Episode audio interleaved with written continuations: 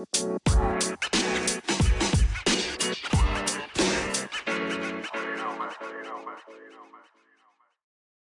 guys, welcome to another episode of this podcast.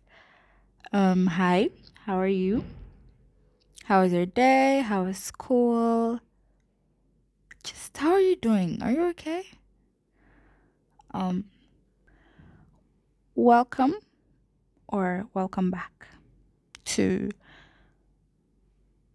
this podcast.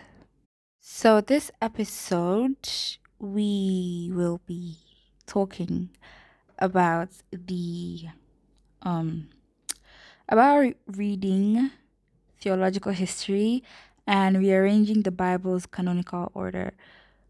This may sound like boring work, but it's important. Anyways, as I mentioned in the last episode, this is help acquire a better appreciation for the historical dimensions of the biblical message. The Bible isn't a theological book arranged according to topics like God, man, sin, and salvation. And we are aware of that. Plus, it isn't just a book of events that begins with the creation and then ends with an apocalyptic event better known as Revelation. Ladies and gentlemen, my lovely listeners, the Bible isn't just a storybook or fiction. There's so much to it. Those were real people and real lessons learned. When I was little, I loved reading the stories of the Bible. Um, I was literally there for the stories alone. I would watch cartoons every Sunday morning as I was getting ready for church while my mom is like, go and get dressed. And I would just be like sitting there watching the cartoons. And then when she comes in, she comes and then she starts yelling at me because I didn't do anything and I was just watching TV. Yeah, I would watch those cartoons like every Sunday morning while getting ready for church or like whenever it was on TV. Anyways, Historical events are usually the Bible's subject matter. However, they were always documented from a particular perspective, which is a theological history. I know I said the Bible is not a theological book, but rather the perspective of which um, things were documented was in a theological way. And it's seen as the arena of history that God has chosen to make himself known to us, you and me. Now let's dive into the history and the Old Testament. We are aware that the Old Testament is centered in history. It's almost like a build up. There are l- things we learn about, like the creation, the family line of Jesus, the Israelites, Hebrews, and so many others.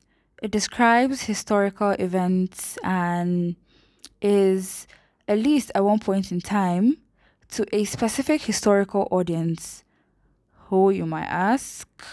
Well, you probably guessed it the Hebrew people. This makes the faith that is taught in the Bible very different from the beliefs of other ancient Near Eastern people.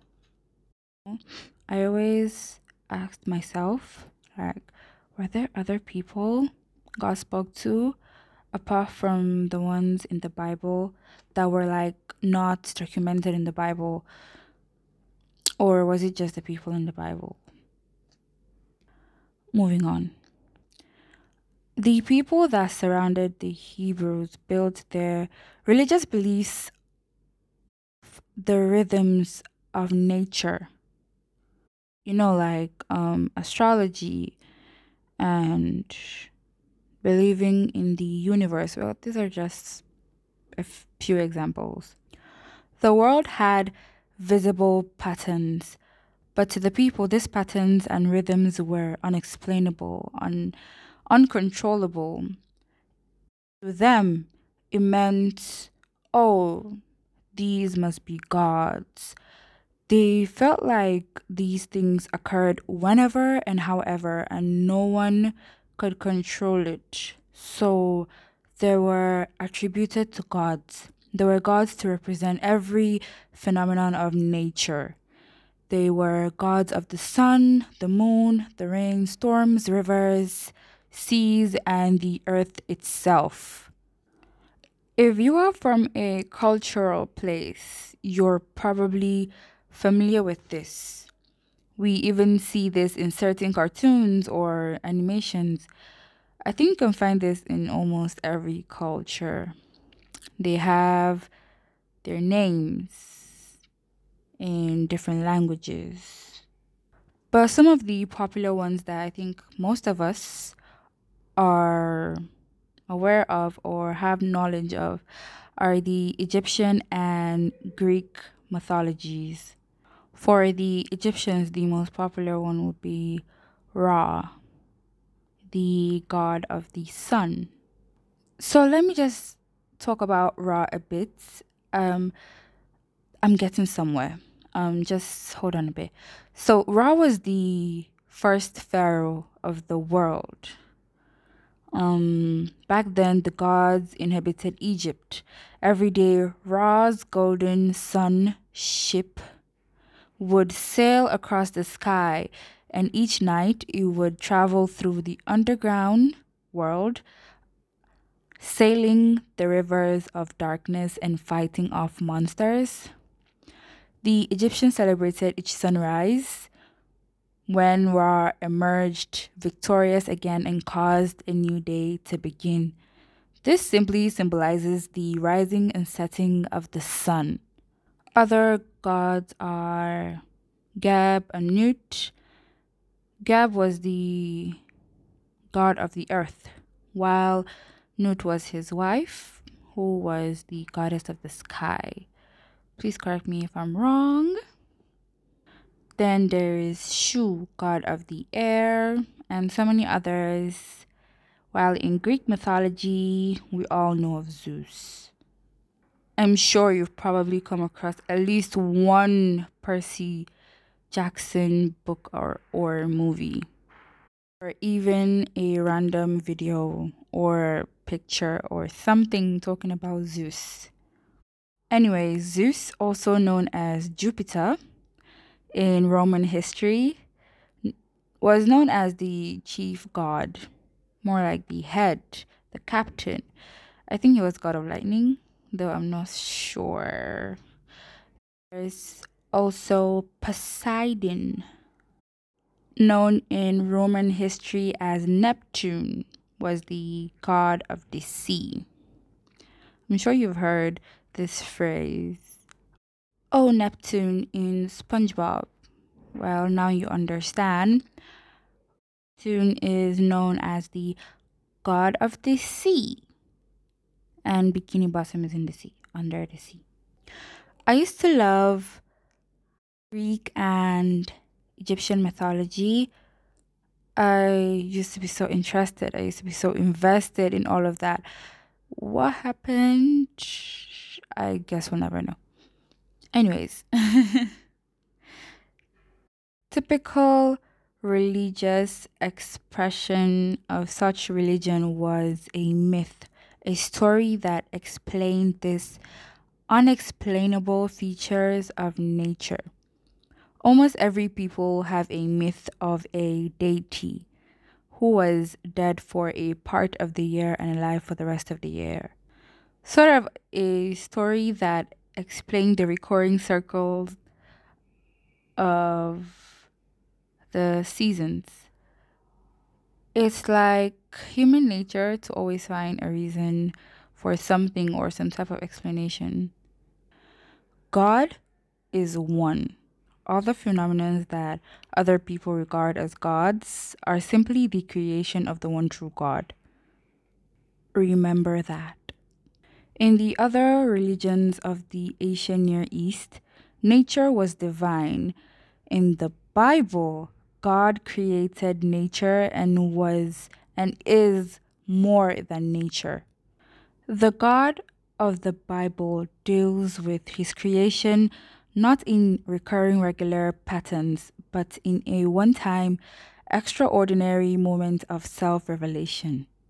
However, one cannot compare God's act on the earth with these myths because they weren't described in vague or in a mythic language like long ago in the land of the gods, far, far away.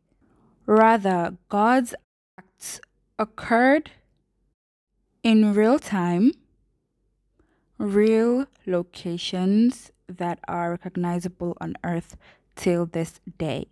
You might be thinking, well, some of those, some of the places where the myths took place are also recognizable on earth. Remember, there they are myths or stories that try to explain the recurring cycle of seasons.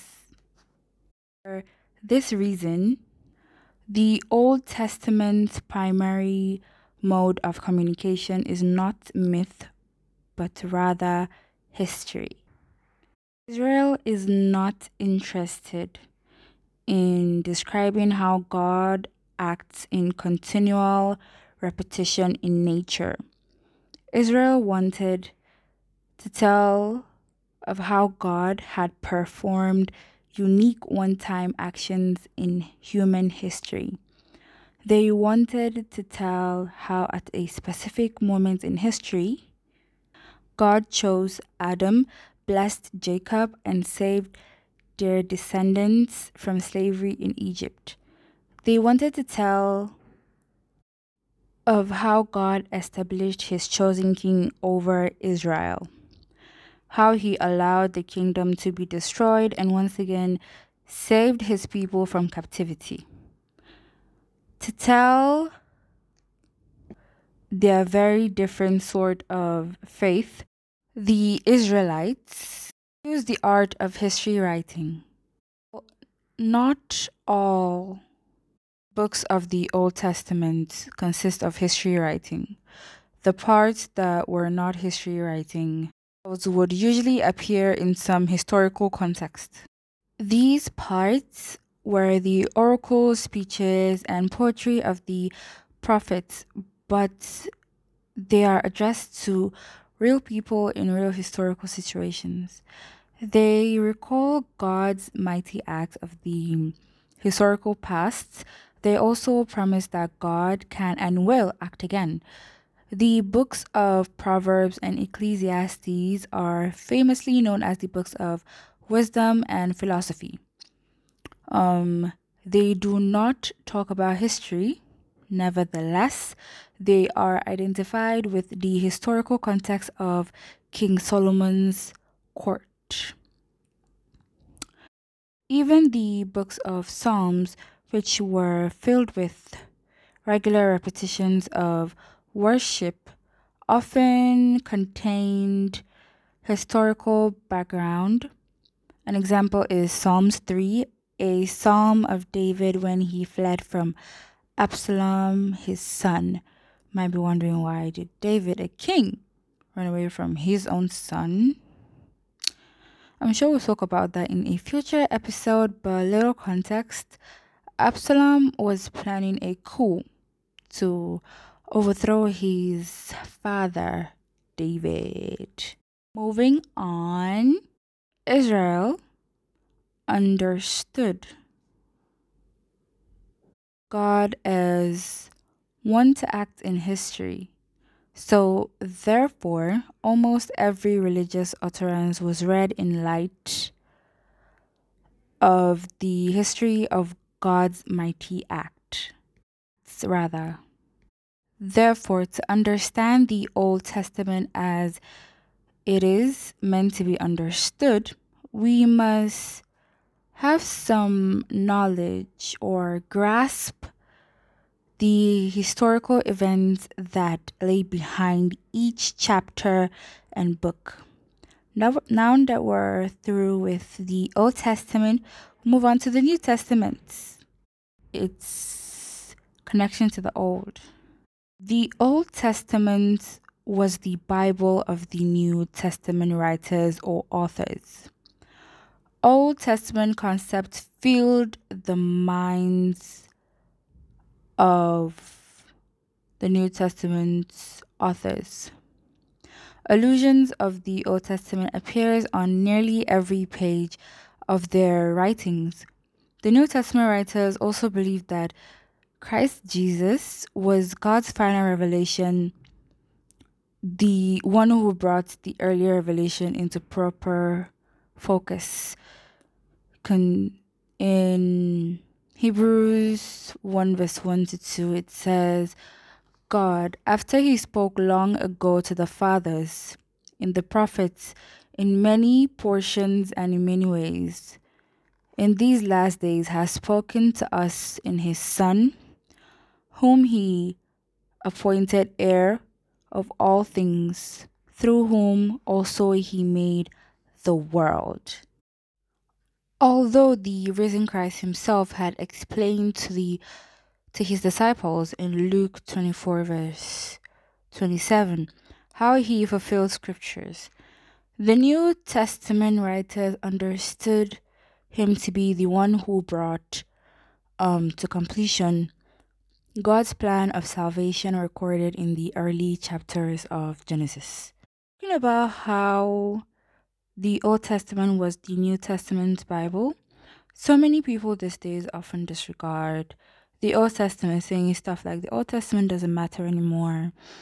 I actually had a discussion with one of my friends about two years ago about this same subject. I've forgotten what exactly the topic was but she was like, well, it doesn't matter because it was in the Old Testament.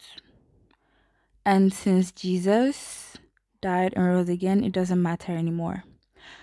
Well, the discussion ended in like a few minutes. I think she got angry and she said she didn't want to hear anything again.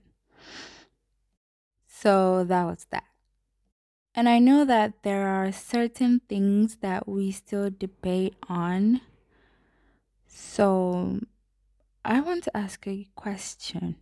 If the Old Testament writers referred to the Old Testament books, what makes you think the Old Testament isn't relevant?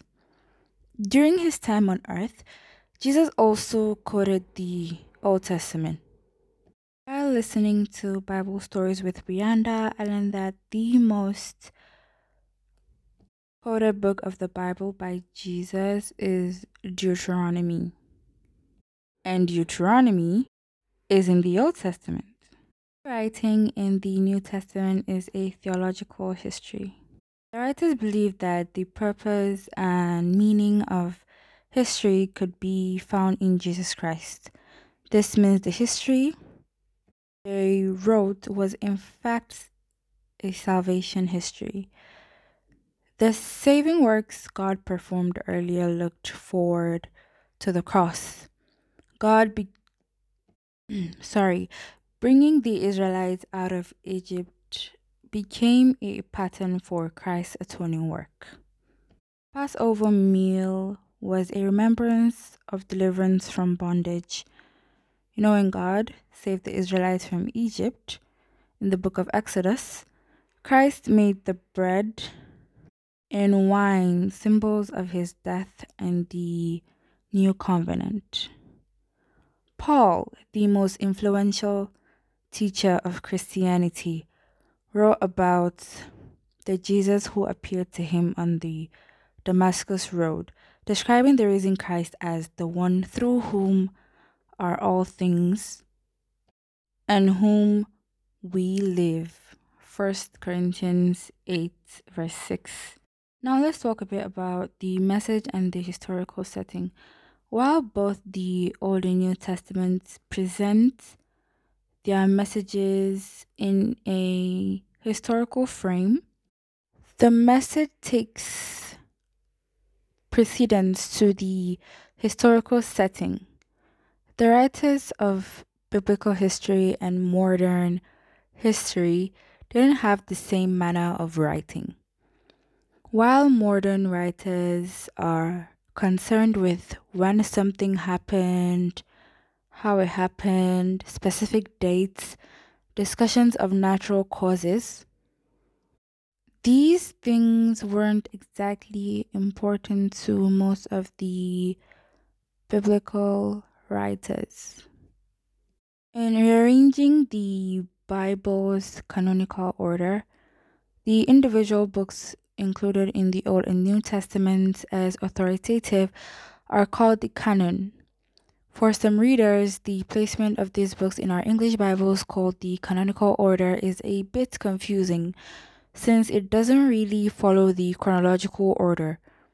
Rather, it follows the order of the Latin Vulgate translated by Jerome in the 4th century AD. The Old Testament can be followed chronologically for the first dozen books, Genesis to 2nd Kings, and after that, the chronological order often disappears. The books of Chronicles through Esther backtracks and retell many stories and events that have been told before. Parts of the Psalms and Proverbs refer to times that are centuries apart, and the prophetic writings, speaking of wildly different times, are not presented in straight chronological order. This also happens in the New Testament, where the life of Jesus appears in four Gospels Matthew, Mark, Luke, and John, and they report information about Jesus in general chronological order. It's but it's not strictly done. There are certain sayings or events that appear in differing sequences in the different gospels. Each of these authors had a slightly different purpose and audience in mind and structured his writings in order to achieve the greatest effectiveness. According to the difference between the four Gospels by Reverend Dave Rogers, Matthew is the most Jewish of the Gospels. It seeks to tell the story of Jesus Christ to a distinctively Jewish audience Matthew's purpose in writing the gospel is Vince devout and dedicated to the first century Palestinian Jews that Jesus is the promised Messiah of God. Mark's gospel is written more as a sermon that serves as a motivational call to action and conversion that appeals to common Greeks. Unlike the other three Gospels, Mark is not concerned with details, but centers on one's personal, personal choice to act. Ultimately, Mark concludes with an implicit call to action.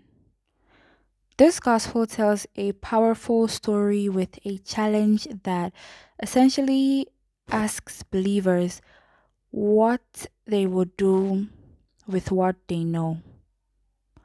Luke is a sophisticated account of the life of Jesus that is intended to appeal to educated Greeks that were a whole generation removed from the life and ministry of Jesus Christ and who are no longer interested in mythical stories from the past but want to but want a conclusive argument in support of the validity of the historical figure of Jesus Christ.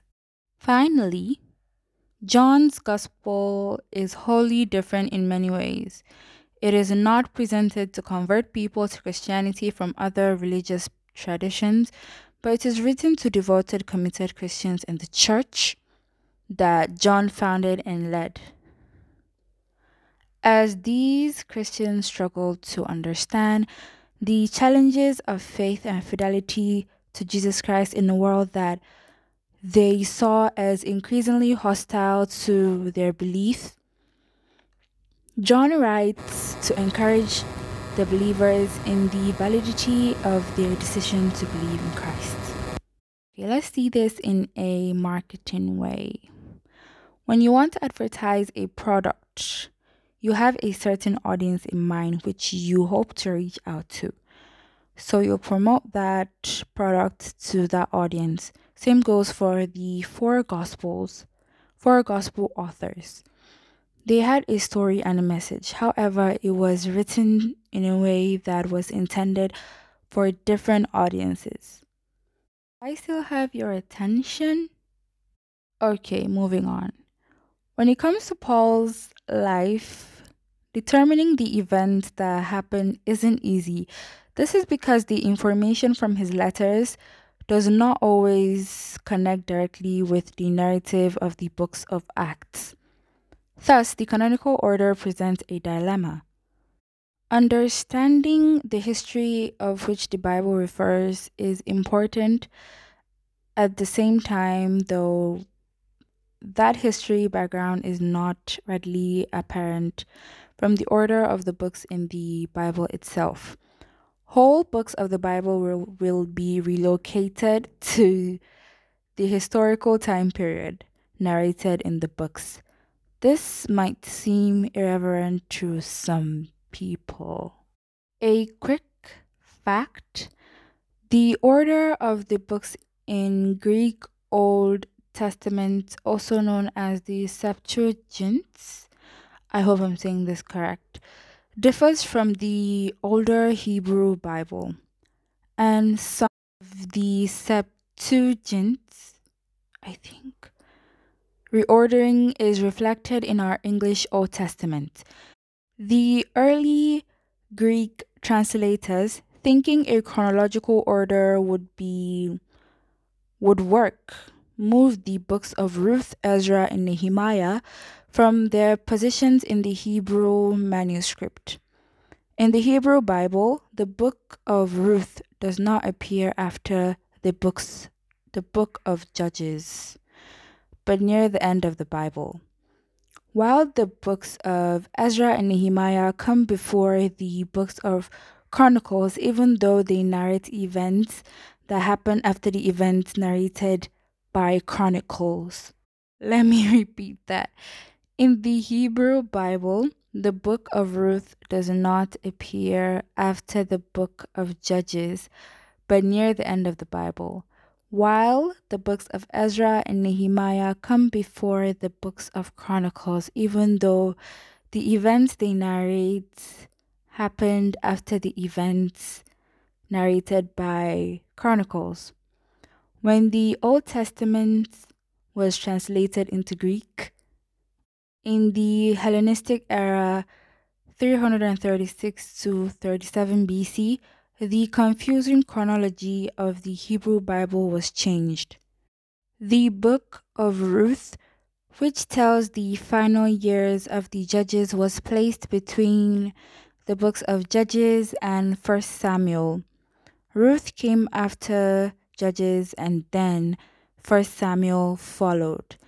The judges were the um, ones who ruled and led in battle, and later on the Israelites in First Samuel cried out wanting a king, and the title king kind of took over from the judges. The books of Ezra and Nehemiah were then placed after Second Chronicles. Not only will whole books be moved, but also portions of books. The content of certain individual books are not in chronological order and will make it difficult for a modern reader to understand the historical context. This is present in the books of Isaiah and Jeremiah. And finally, combining portions of books. Various books will be woven together. For instance, historical books like Kings and First and Second Chronicles often have prophetic books or passages that pertain to the time described in the history. There are imposing difficulties with the attempt to construct either relative or absolute chronologies. Many biblical passages offer no chronological specificity, even among books and passages that provide some indication of a specific historical context. The intended context isn't always clear. Difficulties vary with the different books of the Bible because they differ from each other. For more detailed information on the rearrangement principles, you can check out the Chronological Study Bible and read through everything to get a better understanding. I guess that's it. If you're still here, thank you for your time. Thank you for listening to this episode. Thank you for listening. I am your host, Favor. Wherever you are in the world, good morning, good afternoon, and good night. God bless you. Love you. Bye.